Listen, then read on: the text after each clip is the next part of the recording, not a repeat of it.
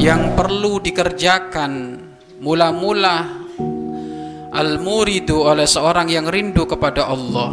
Fi tariqillahi ta'ala di dalam menempuh perjalanan menuju Allah tashihu taubati memperbagusi tobat memperbaiki tobat tangga pertama Sebelum kita melanjutkan tangga-tangga yang selanjutnya di dalam mendekatkan diri kepada Allah yaitu bertaubat. Semuanya punya masa lalu.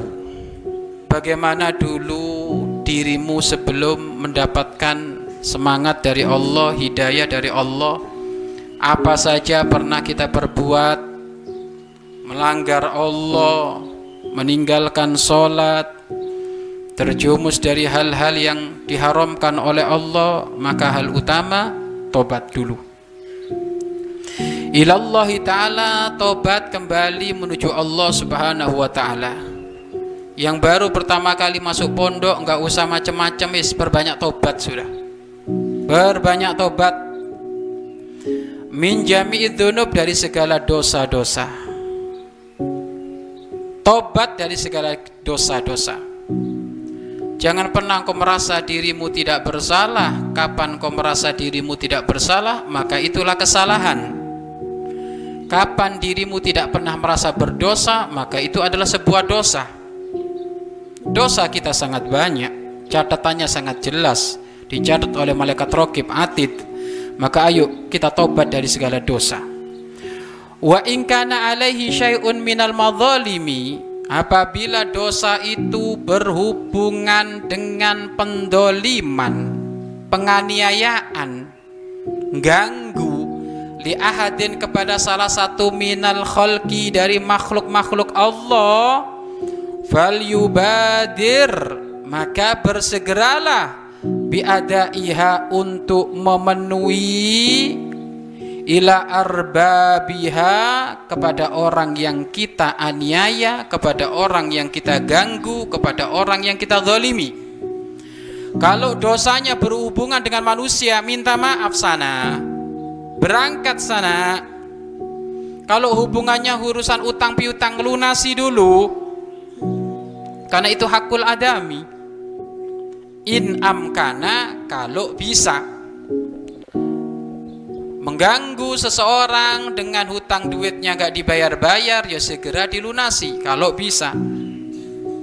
Kalau punya duit wa illa kalau nggak punya fayatlubul ihlala minhum. Kalau nggak punya ya sudah minta halalnya saja. Assalamualaikum punten. Saya dulu pernah waktu sekolah SD bu kantin punten ngambil gorengan kayaknya kebanyakan. Harus. Kalau nggak minta maaf kayak gitu nggak bakal segera sampai kepada Allah punten. Tukang kebun yang jualan cilok di sekolahan dulu beli 500 ciloknya harusnya dapat 5 ngambil 7 minta maaf ini kalau enggak enggak bakal bisa sampai kepada Allah. Dari mana? Enggak bisa. Harus minta maaf dulu. Enggak ketemu tukang kebunnya sudah mati. Bagaimana ini ya? Anaknya ahli warisnya. Ya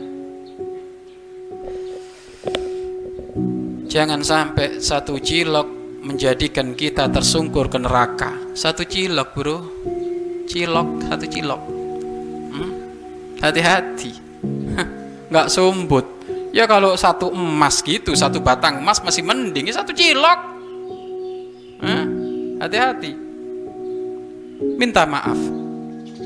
Kalau mungkin untuk jujur, jujur kalau jujur ternyata menjadikan engkau malah tambah terkenai beban yang berat, ya sudah nggak usah jujur langsung saja. Mana nomor rekeningnya tak transfer nanti. Tapi kalau jujur ngomong saya ngambil cilokmu, saya ngambil duitmu, saya ngambil ini, ngambil itu takut tambah parah, maka nggak usah jujur. Yang penting minta halal ridhonya. Fa sesungguhnya seseorang takunu dhimmatuhu kalau dia punya beban tanggungan murtahinatan yang tergadaikan bihukukil khalqi dengan hak-haknya makhluk la yumkinuhu asairu ilal haqi maka nggak mungkin dia segera sampai kepada Allah Kalau kamu punya beban tanggungan dosa di hadapan manusia, maka jalanmu menuju Allah tidak akan mulus, akan tersendat. Kenapa? Beban dosa di pundakmu, belum kamu mintakan maaf, maka gak segera sampai kepada Allah. Gini loh, dosa itu ibarat kotoran. Dosa itu ibarat noda-noda. Kamu mau datang ke Pak Presiden, mau datang ke Pak Presiden, kamu datang, kamu diundang ke istana, tiba-tiba bajumu kotor, bau tubuhmu nggak enak, ada kotorannya ayam, ada kotorannya kucing, mau masuk ke istana, diterima nggak? Jangankan masuk ke istana, kepelatarannya istana sudah ditendang sama pampres itu. Tahu pampres nggak inti? Hah? Bukan pempes, pampres. Hah? petugas pengawal persi presiden. Eh, ini ditendang ini. Apa mau itu jorok, itu kotor. Mau ketemu presiden. Sudah gitu ketemu presiden mintanya apa? Pak Presiden, saya minta pulau yang ada di Batam sana kasihkan saya. kan ajib. Bajunya belepotan dengan kotoran, kotoran kucing, kotorannya ayam, baunya nggak karu-karuan. Ini presiden loh punya Indonesia tok. Gimana dengan Allah Subhanahu wa taala yang punya jagat raya? Matamu dosa, mulutnya dosa, telinganya dosa, mau ngadep kepada Allah, nggak bisa. Selesaikan dulu, tobat dulu, bersihkan dulu, buang bajumu yang kotor itu. Maksudnya tobat, nangis kepada Allah. Dibuang, dibersihkan, mandi kalau perlu digosok sampai tujuh kali, bersih semprot kanan kiri baru masuk ya itu gambaran kalau menuju Allah juga seperti itu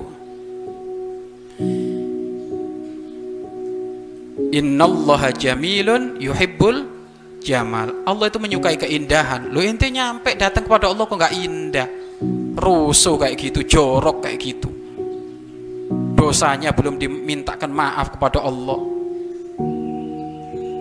tidak ada sesuatu yang tidak nampak di hadapan Allah. Hatinya yang kotor nampak, tangannya yang tadi ngambil miliknya tetangga nampak di hadapan Allah. Gak bisa, gak bakal nyampe. Ya, maka tobat dulu. Tobat, tobat, tobat.